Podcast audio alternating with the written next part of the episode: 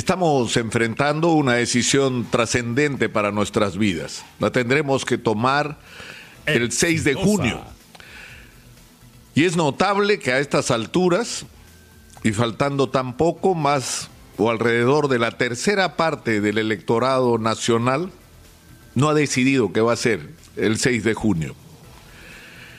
Y quienes lo han decidido o dicen haberlo decidido, en buena parte lo hacen a regañadientes.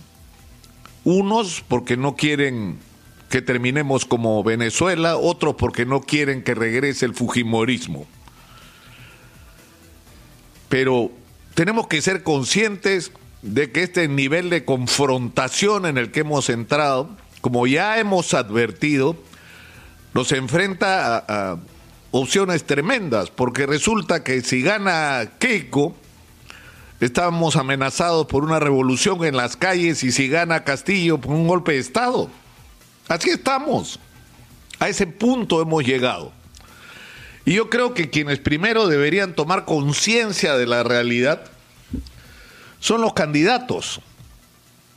Deberían ambos ser conscientes, como hemos dicho también acá, que son una minoría en relación a la inmensa mayoría de peruanos tener 18% o 13% de los votos no le da derecho a nadie a hablar a nombre de las mayorías nacionales. Lo que se han ganado es el derecho, por esas rarezas de nuestro sistema electoral, a pasar una segunda vuelta donde vamos a tener que elegir entre ellos. Y si hay tal nivel de desconcierto en esta campaña, eso nos obliga y obliga a los candidatos a hacer definiciones claras, porque además, seamos conscientes, uno de los problemas más graves del país en las últimas décadas, una de las explicaciones de por qué estamos como estamos ha sido la corrupción.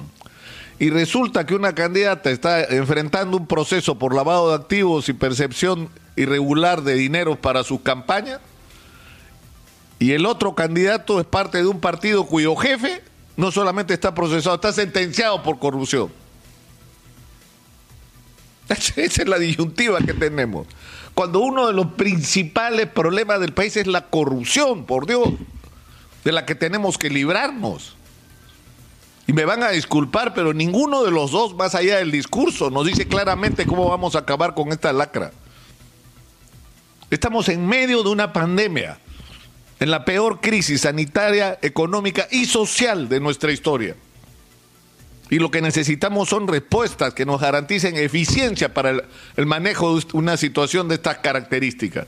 Pero además necesitamos respuestas para cambiar aquello que, como se ha dicho hasta el cansancio, y acá en Exitosa lo hemos dicho a lo largo de años, era lo que estaba pasando en el Perú. Esta paradoja de ser un país que crece en términos macroeconómicos, pero donde la vida real de la gente es vergonzosa y pobre. En educación, en salud, en transporte, en infraestructura, en acceso al crédito, en acceso al agua potable. Todo eso tiene que cambiar y la pregunta es, ¿qué van a hacer los dos candidatos para cambiar esta realidad? Porque tenemos una candidata que finalmente no termina de hablar claro sobre los cambios y ha incorporado, por ejemplo, a su campaña ahora lo de, lo de distribuir el canon. Ni siquiera está en su programa de gobierno, que tiene como 100 páginas. No está en el programa de gobierno. Es una propuesta de José Verona, que la viene haciendo hace rato y nadie lo escuchaba. Y que acá en Exitosa ha acreditado cómo eso podría funcionar para cambiarle la vida a las personas.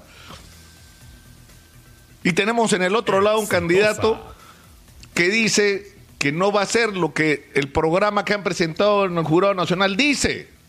Y el problema es que lo que está presentado ante el Jurado Nacional de Elecciones nos enfrenta al enorme riesgo de estar en un país, como ya hemos dicho también acá, donde el problema no sea que se reparte mal la riqueza, sino sea un país donde no hay nada que repartir.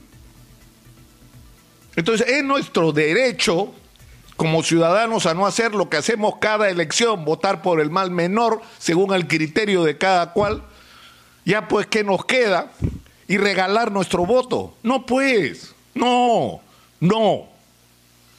Tenemos derecho a hacer respetar nuestro voto, ya que nos den respuestas claras frente a los problemas que agobian a los peruanos. ¿Y eso qué cosa supone? Supone debates, supone compromisos como lo que están reclamando las iglesias, compromisos con respecto a lo que van a hacer frente a los problemas que, insisto, nos agobian a los peruanos y frente a los que necesitamos respuestas urgentes, pero también compromisos con respecto a qué diablos nos están proponiendo realmente para cambiarle la vida a los peruanos. Y eso requiere debates. ¿Cómo no van a haber debates? No necesitamos cuatro, necesitamos diez debates. De punto por punto. Habría que dedicar un, solo debate a la corrupción, un solo debate a la pandemia un solo debate a qué vamos a hacer para traer inversión en las mejores condiciones, pero que los recursos que se obtengan de esa inversión sirva realmente para cambiarle la vida a la gente. Necesitamos esa discusión, es trascendente, es vital. Estamos jugándonos el destino del país en un momento clave en la vida nacional. Estamos al borde de cumplir 200 años como república. Y miren la discusión que estamos teniendo y en las condiciones en las que estamos teniéndolo. Yo sinceramente espero que esta vez hagamos respetar nuestro voto. Hagamos que nuestro voto realmente valga. Exijamos respuestas a los candidatos a nuestros problemas, aquello que nos agobia. No queremos cháchara, no queremos palabreo. Queremos respuestas claras y precisas, punto por punto, de qué es lo que van a hacer para cambiarle la vida a los peruanos en un país donde hay que dar gracias. Eso es posible, porque estamos en una circunstancia que no va a durar para siempre, porque los minerales van a ser, es decir, se va a requerir reemplazos o van a aparecer reemplazos a lo que hoy son productos vitales en la economía mundial como el cobre. Y somos el segundo productor de cobre del mundo. Del mundo. Y somos primeros o segundos productores de muchísimos minerales que hoy valen fortunas en el mercado mundial. No va a durar para siempre. Hoy es el momento. Este es. Y nuestro reto es cómo diablos vamos a hacer para utilizar esos recursos de la manera más adecuada para resolver la vida de los peruanos, para traer la mayor cantidad de inversión que se pueda, para sacar ese mineral respetando, como se dice hasta el cansancio, la naturaleza y los derechos de las personas que están asentadas en las zonas de explotación, pero que sobre todo sirva el dinero que entre en este proceso para cambiarle la vida a los peruanos. Por Dios, creo que no es demasiado pedir. No es demasiado pedir. Finalmente eso se trata. Exitosa. En una elección. De darnos a los ciudadanos y para eso deberíamos estar los medios de comunicación para forzar a cada candidato, a los dos, a que expongan clara y transparentemente ellos y sus equipos qué diablos nos proponen hacer para enfrentar los grandes problemas del país.